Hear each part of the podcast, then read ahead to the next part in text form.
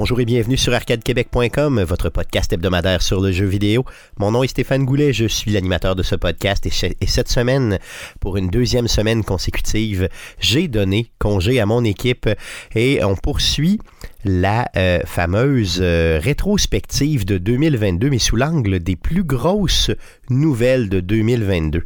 Donc, euh, dans le dernier show, on avait publié les grosses nouvelles pour les mois de janvier février et mars. Donc on poursuit avec avril.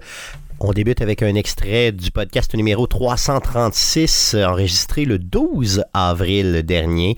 On était avec euh, Éric Lajoie, euh, des, animateur de l'émission Les Geeks contre-attaque, et on a jasé de plusieurs, plusieurs nouvelles, euh, dont Lego et Sony. Donc deux grosses nouvelles concernant Lego et Sony. Alors vas-y Jeff, pour les news. Euh, oui, on commence avec euh, des nouvelles concernant le, la compagnie Epic Games et Lego.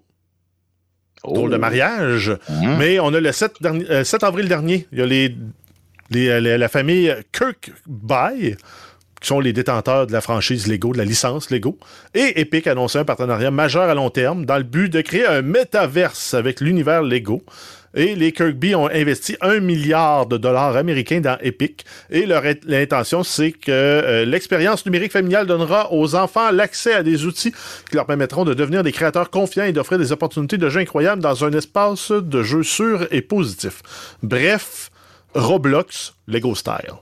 C'est un peu ça. Sans joke, c'est ça qu'ils essayent de faire, clairement. Ben, moi, hum. c'est ce que je comprends. Là. Un métaverse, c'est euh, Roblox se, se vend comme étant des créateurs d'univers clairement. C'est un peu ça. Mais c'est un peu comme si Lego donnait les clés de, des, futurs jeux à venir ou, des futures interfaces globaux. Là, de... Je pense que c'est dans les mhm. jeux que vraiment de créer des univers ouais, clairement. Lego. C'est vraiment, j'ai l'impression qu'ils veulent se créer un framework à la Roblox. Oui, c'est clairement ça. Je pense qu'ils veulent y aller vraiment très large dans, dans, dans, Peut-être pas juste le jeu, t'as raison, mais beaucoup plus large que ça. Je pensais qu'ils voulaient créer un genre de Minecraft euh, Lego. Mais c'est peut-être ça. Sans joke, pourquoi pas? Ça se ben, peut. Ça, pourrait être Un open world Lego euh, style Minecraft où tu construis ce que tu veux, tu fais ton aventure, un genre de beau sandbox. J'ai presque 40 ans puis je jouerai. Ben oui, clairement.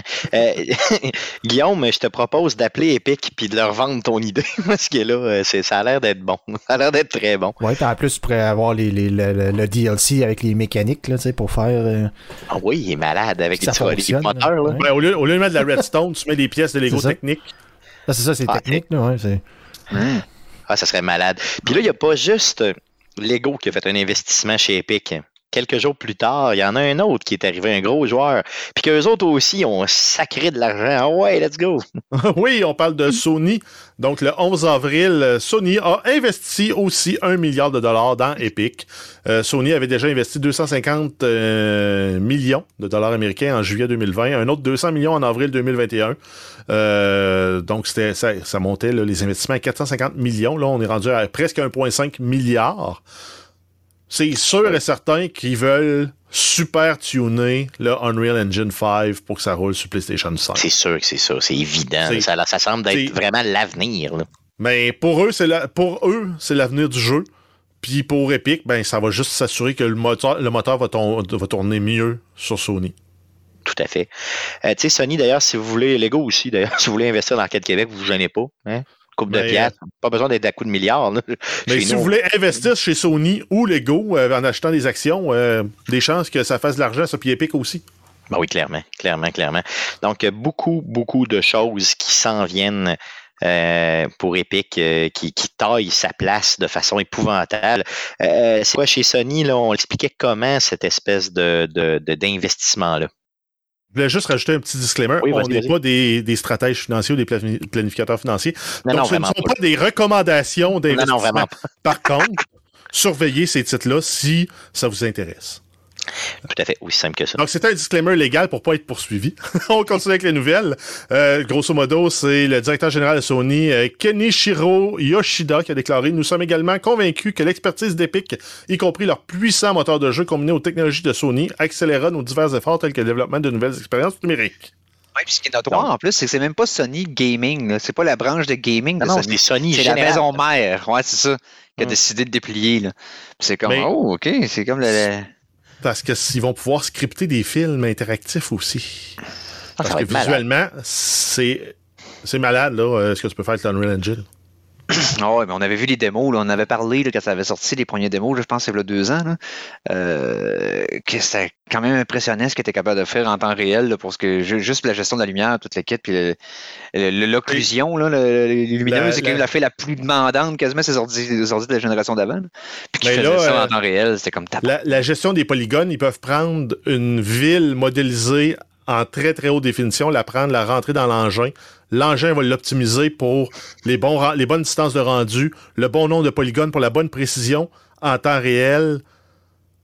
Le seul problème, c'est qu'on va avoir des jeux euh, de développeurs indépendants, de studios indépendants qui vont peser euh, aussi lourd que Warzone. Ça va être du, du 100 à 200 gigs d'assets non, non optimisés parce que le moteur le fait à notre place.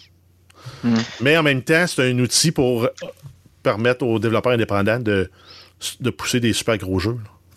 Et tu vas avoir des gens dans leur pratiquement dans leur salon, des, des, des équipes en tout cas beaucoup réduites, qui vont être en mesure de faire des chefs-d'œuvre s'ils sont capables d'avoir soit une bonne idée de jeu ou carrément de juste avoir un bon, une, bonne, une bonne idée d'histoire, simplement. là, une bonne idée de mécanique ou une bonne idée d'histoire, ou le mieux, c'est d'avoir les deux. Là.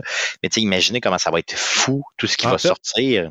Ça va être malade. Ça te, ça te prend juste du gameplay. Même pas besoin d'une bonne histoire. Ouais, c'est vrai. Non, c'est ça. Juste euh, une bonne idée de mécanique de jeu que de l'allure, puis euh, après ça, tu peux construire là-dessus à côté. là. Mais moi, je pense beaucoup, beaucoup aux jeux d'histoire, là, tu sais, ou aux jeux de. de... Ouais, parce mais qu'on ça, on, peut que- les faire en flash aussi.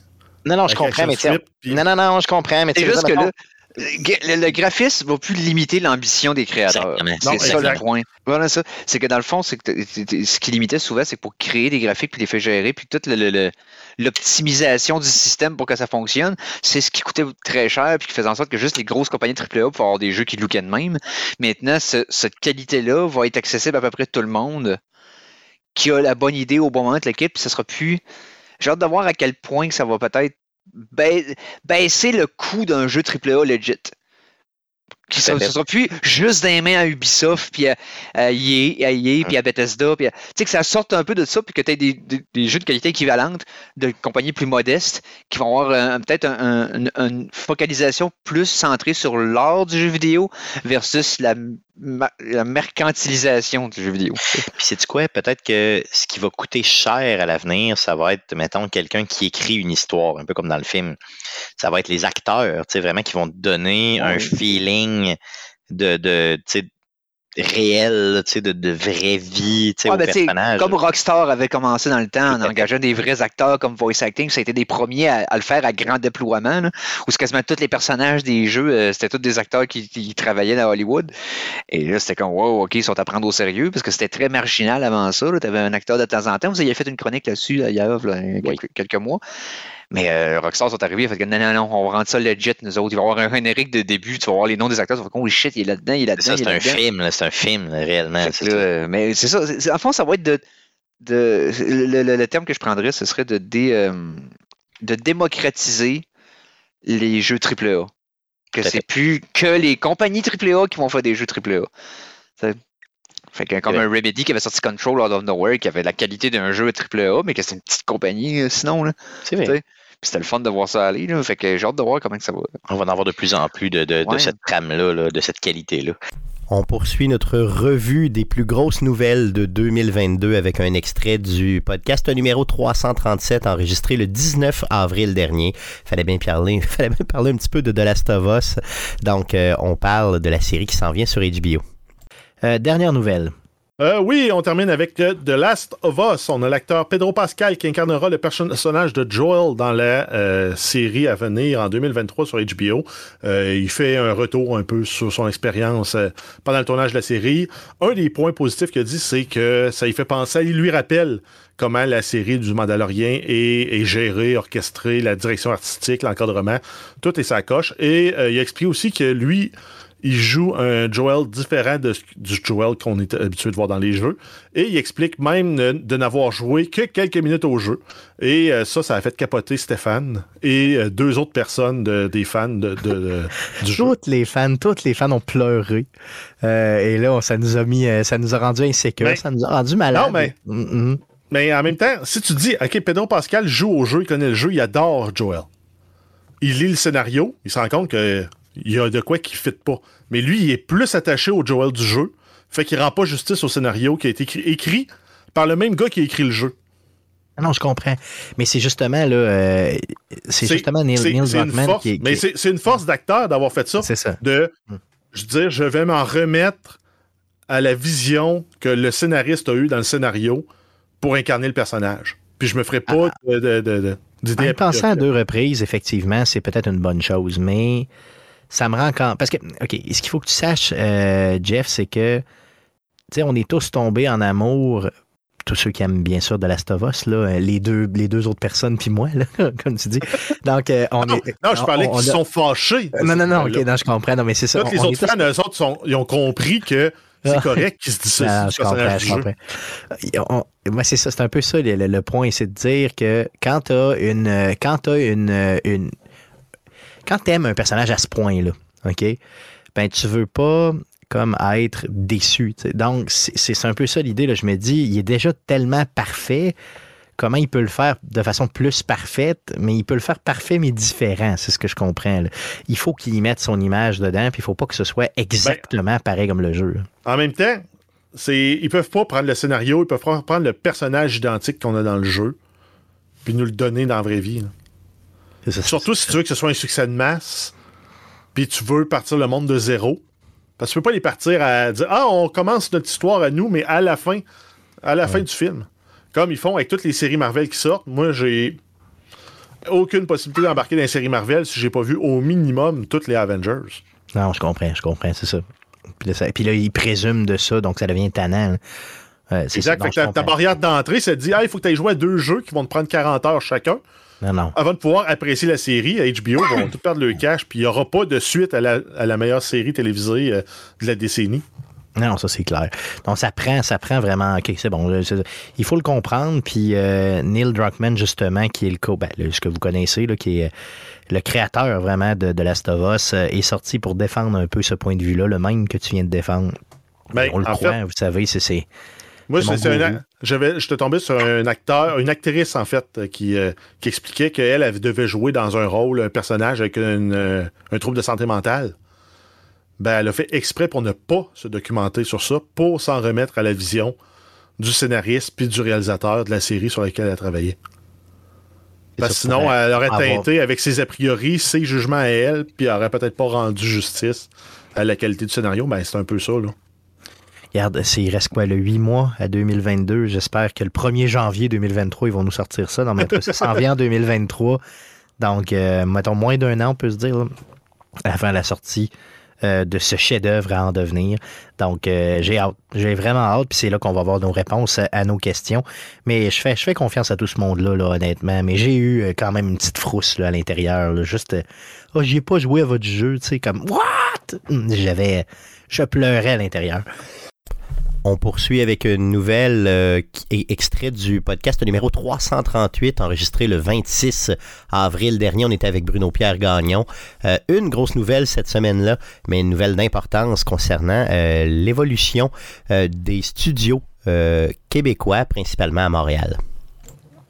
Oui, on y va avec euh, Umanaya Interactive, qui est un nouveau studio de développement de jeux vidéo du Québec qui va être établi à Montréal. C'est fondé par l'ancien PDG d'Ubisoft Montréal, Yanis Mala, ou Malat, Mala, et euh, Stéphane Cardin, qui est un ancien aussi d'Ubisoft, qui est euh, derrière, entre autres, la grande franchise For Honor. Euh, il, compte créer 100 emplois d'ici trois ans et c'est financé en grande partie, ou en tout cas, ils ont de l'argent grâce à Virtuos, qui est une compagnie spécialisée dans le co-développement et co-ingénierie de services en lien avec le jeu vidéo. C'est une compagnie très, très riche, basée à Singapour, qui est dirigée par un Québécois aussi. Euh, pour le moment, ils n'ont reçu aucun financement public. Par contre, c'est sûr, euh, comme toute bonne compagnie, ils ne sont pas fermés à de l'argent gratis. Yes, donc un nouveau studio, euh, on surveille ça euh, encore une fois bien sûr pour vous. Donc euh, le Québec en général qui est une plateforme tournante du jeu vidéo, puis ça le prouve encore une fois. Donc, on poursuit avec un nouvel extrait, cette fois-ci, euh, le premier extrait de mai, donc euh, issu du podcast numéro 339, le 3 mai dernier.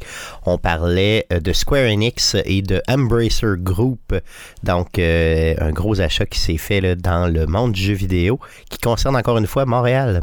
Square Enix maintenant, qui est une grosse, grosse nouvelle, là, une acquisition majeure dans le monde du jeu vidéo cette semaine. Ben, c'est une petite acquisition si on compare aux autres. En fait, c'est Square Enix s'est débarrassé de ses studios montréalais.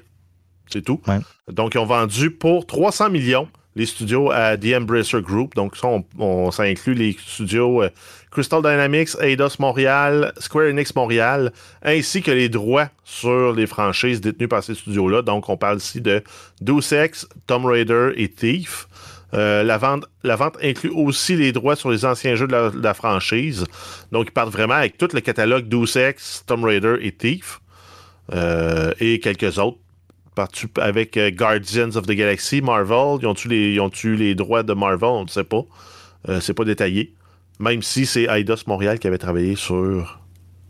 Ce jeu-là, Moi, je pense qu'il l'avait fait pour Disney, fait qu'il devait avoir. En tout cas, il n'était pas nommé nulle part. là, Mais que peut-être que... justement, il avait été juste mandaté pour un one-shot, puis c'était tout. C'est ça, c'est possible. Euh, ça. Sinon, euh, The Embracer Group possède plusieurs, là, plusieurs studios. Donc, ils ont Dark Horse Media, Gearbox, THQ Nordic, Koch Media, Saber Interactive, Amplifier Game Invest et plusieurs autres. Euh, le groupe a déclaré plus de 10 milliards de revenus en 2021 et la valeur actuelle serait à près de 34 milliards de dollars. Donc, ils ont acheté ça pour 300 millions. Euh, c'est quand même pas super cher parce que, tu sais, on, compte en coups de milliards tout le temps depuis quelques, quelques années là, dans le monde Ouais, du jeu ben- vidéo. Donc, quand j'ai vu 300 millions, je me suis dit, mais ça, c'est pas cher, non? Ben. Deus Ex, les deux derniers ont un peu floppé. Ouais. Fait que c'est une franchise qui, peut-être pour Square Enix, valait putain. ouais. Euh, Tomb Raider, après le reboot qu'ils ont fait des trois derniers, je sais pas où ils veulent s'en aller, là. Mais Ouais. à mon goût, moi, ils ont fait le tour. Ouais, Thief, surtout, le dernier euh, était, était une, une- C'était pas le fun, c'était pas bon. C'est sûr que c'est des, c'est des, des franchises qui, qui, qui, qui battent de l'aile un peu, là. On s'entend là-dessus, là. il y a beaucoup de talent dans ces studios-là. Justement, c'est eux qui nous ont donné Gar- euh, Guardians, Guardians. Guardians of the Galaxy. Euh, puis c'est des bons studios. On reste à voir comment ils vont être utilisés là, pour, euh, dans le futur pour le développement. Tout à fait, tout à fait, mais j'étais persuadé que ça valait plus cher que ça. C'était juste ça. là. Puis pour le reste, euh, je veux dire, je pense Ouais. que ces franchises-là, ils vont être capables de les revamper puis de 100 faire de l'argent. 100 hein. 100 millions de dollars pour un studio satellite. euh, Ouais, c'est de l'argent pareil. là. on se dit c'est pas cher, mais c'est cher. Moi, non, mais pas c'est ça. pas cher avec, avec, le, avec tout ce qu'on voit comme chiffres qui sont garochés. Là. Je veux dire, je suis loin d'être un expert, mais j'ai été surpris par le. le- je me suis dit méchant deal. Mais C'est ça. souvent, souvent, c'est les franchises et le potentiel de faire de l'argent qui fait que les prix montent. Ouais, c'est ça, Parce exactement. qu'au final, c'est t'achètes des employés, un studio qui est déjà organisé, prêt à travailler sur des mandats. Mais s'ils n'ont pas de propriété intellectuelle comme une série comme Fallout, Skyrim, ben c'est sûr que ça fait baisser la valeur marchande. Oui, tout à fait. Ouais, c'est sûr, c'est sûr. Puis, je veux dire, puis il faut se le rappeler, comme on l'a dit tantôt, c'est- ces franchises-là battent de l'aile présentement. Ils sont moins populaires. Ils ont, ils ont eu de la des misère à se studios remplis renouveler. de talent. Il reste juste à bien les utiliser. C'est ça. Puis euh, ils vont pouvoir partir. là. Yes. Prochaine nouvelle d'importance cette fois-ci, euh, enregistrée le 10 mai dernier, podcast numéro 340. Nintendo nous dévoile des chiffres de vente qui sont très très impressionnants. Euh, sinon, d'autres nouvelles qui concernent Nintendo. Euh, oui, on a euh, Nintendo qui dévoile euh, des chiffres de vente. On a plus de 107 millions de Switch vendus, euh, dont euh, de ça depuis le lancement, dont plus de 4 millions de janvier à mars 2022. Il, y a- il continue à en vendre solide là, de la Switch. là. On a aussi euh, 822 millions de jeux vendus. Euh, parmi les jeux les plus vendus, on a euh, Mario Kart 8 Deluxe à 45 millions, Animal Crossing New Horizons à 3 38 millions, Super Smash Bros. Ultimate à 28 millions, Zelda Breath of the Wild à 26 millions et euh, Pokémon Sword and Shield à 24 millions d'exemplaires. Ça fait de l'exemplaire. là. Euh, Rappelez-vous quand un jeu comme, mettons, de Last of Us, il s'est vendu quoi? Peut-être à 6-7 millions? 5, 6, 7 dans ces coins-là. Puis on en parle encore avec les yeux dans l'eau. Euh, Mario Kart, quand t'es rendu à 45 millions. tu sais, Ouais, mais les portables Switch ont aidé à mousser ces ventes-là, mais ça reste quand même un jeu incontournable si tu as une Switch.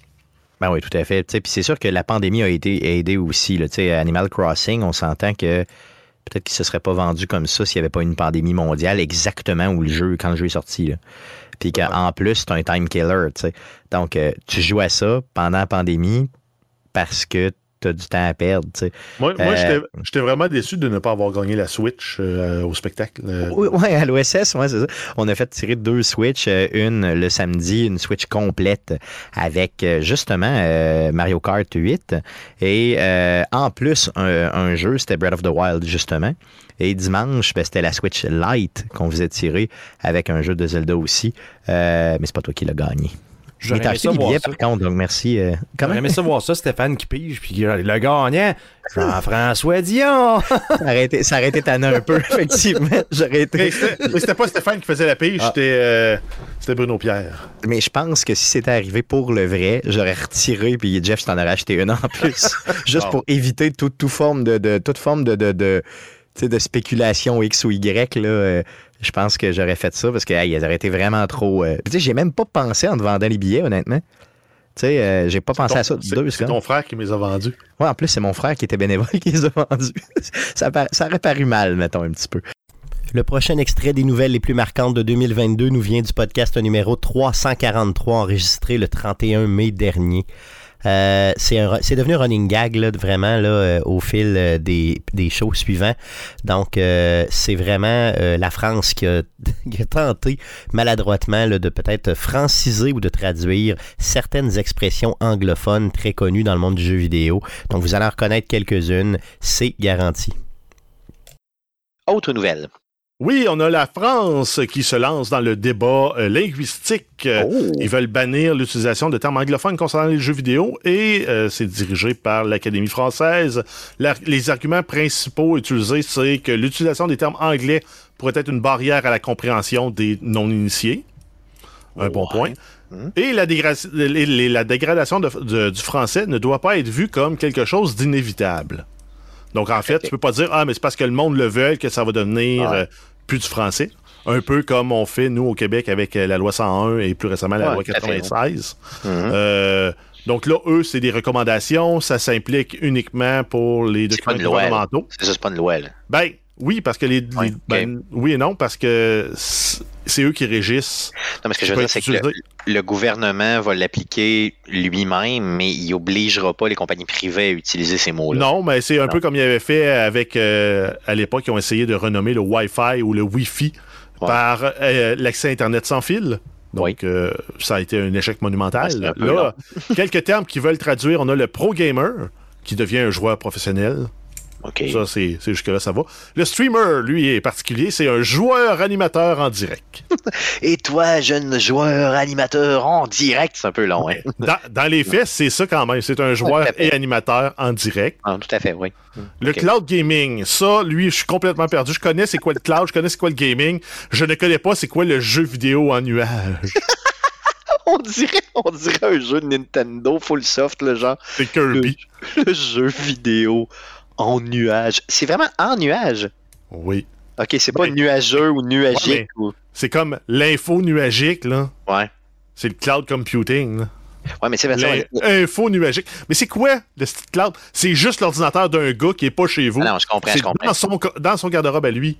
Mais moi, info, nu- info nuagique, je le comprends bien, puis j'aurais pensé qu'il aurait utilisé le mot nuagique au lieu de en nuage. Le jeu vidéo nuagique. Non, mais tu sais, c'est mieux Ben, que en nuage. Ben, c'est parce que c'est parce que nous, on s'est approprié le terme nuagique. Ouais, ouais, je comprends. C'est ça. Comme eux, en, en France, le courriel, c'est un mot. euh, Donne-moi ton courriel, tu demandes ça à quelqu'un qui, qui vient de France. Il, il va te Je regarder. comprends comme pas. Je comprends pas, c'est ça, le courriel. Le courriel, c'est québécois, là, c'est ça. Exact. C'est ça, ouais, je comprends. Et on termine là avec celui qui fait le plus de sens, le e-sport, jeu vidéo de compétition. c'est ça, aux compétitions de jeux vidéo simplement. Là, Exact. tu sais, donc, euh, ça, on le comprend bien. Puis je pense que c'est beaucoup utilisé plus, là, mais le, le jeu vidéo en nuage, on va essayer d'utiliser ça là, pour les prochaines semaines pour vous. Là, donc, euh, euh, nous sommes des joueurs animateurs en direct qui jouons à des jeux vidéo en nuage. Tu viens de perdre 100% de tes auditeurs. Mais- Et t'as en arrière, t'as PKP qui peut pas crier en français. Ah, français! Là, il peut pas faire ça, ça c'est sûr. Exact. yes.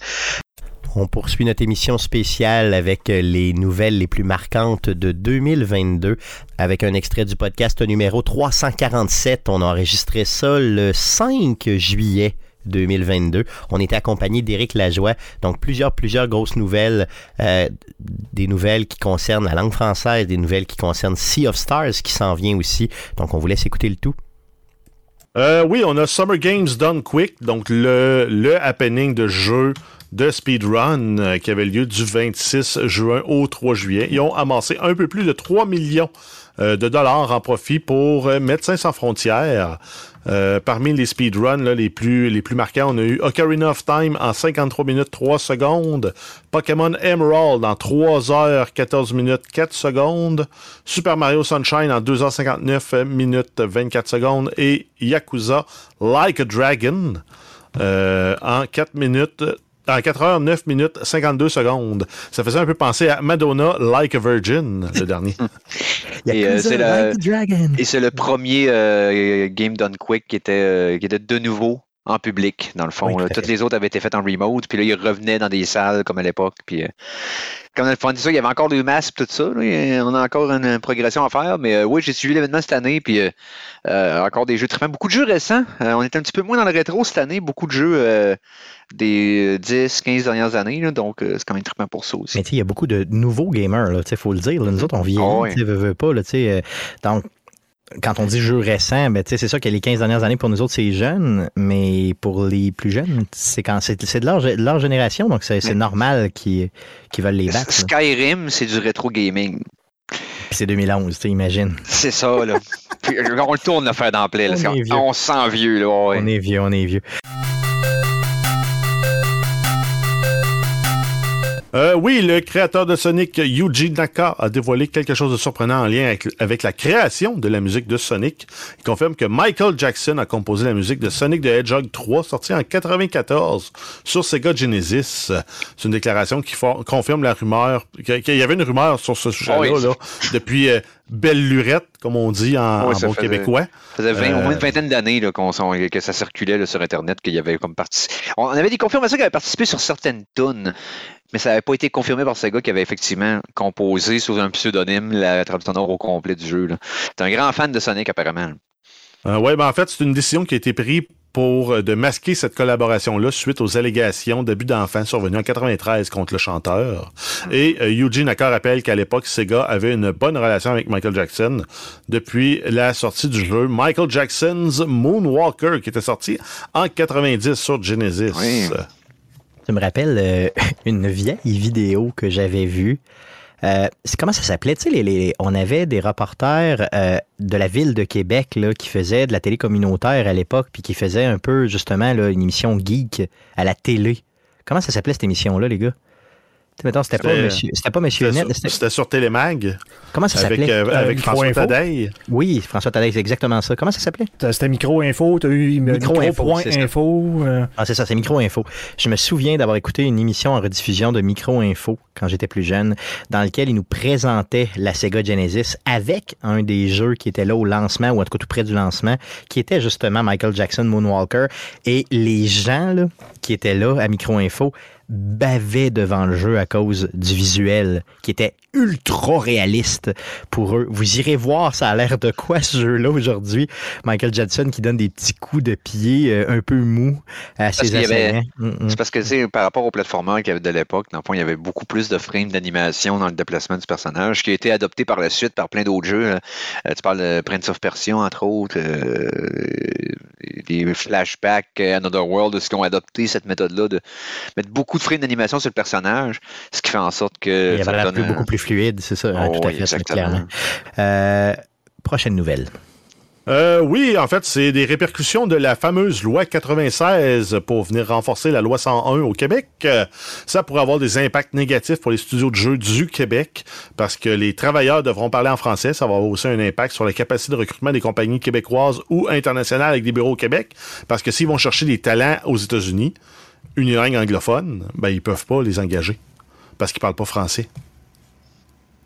Ça, ça peut vraiment venir euh, tu sais, faire qu'il va y avoir un exode, peut-être à un certain moment, des gros studios au Québec. Il Ça va se peut avoir euh, peut-être des genres de passe-passe, parce que ça marche comment, mettons, Ubisoft qui reste une compagnie française. Est-ce que la personne peut être engagée par la maison mère en France, travailler pour le studio de Québec à distance, mais qui est comme. Ben, dans, dans- dans- dans les passeports administratifs, ça marche, mais un employé qui devrait travailler avec cette personne-là peut exiger de travailler exclusivement en anglais. En français. En français, c'est Ce ça. fait que même si tu l'engages, puis avec une passe-passe administrative, il se retrouve assigné sur un projet d'un studio de Québec, il faut qu'il parle français. Parce que sinon, il va y avoir des plaintes contre l'entreprise parce qu'ils font pas respecter la loi. En français. En français. Donc, ça, ça risque d'avoir des grosses répercussions. On va suivre ça pour vous, euh, évidemment. Euh, dernière nouvelle. Euh, oui, on termine avec Sea of Stars, le jeu de Sabotage Studio qui annonce que le prochain jeu, Sea of Stars, sera disponible en 2023. C'est la musique qui va être écrite euh, le- pour ce jeu-là. La musique, sera écrite par Yanuzori Mitsuda, l'auteur derrière la trame de Chrono Trigger. C'est un studio de Québec, ce projet financé sur Kickstarter. Et euh, c'est également le, le studio derrière le jeu de Messenger. Hmm.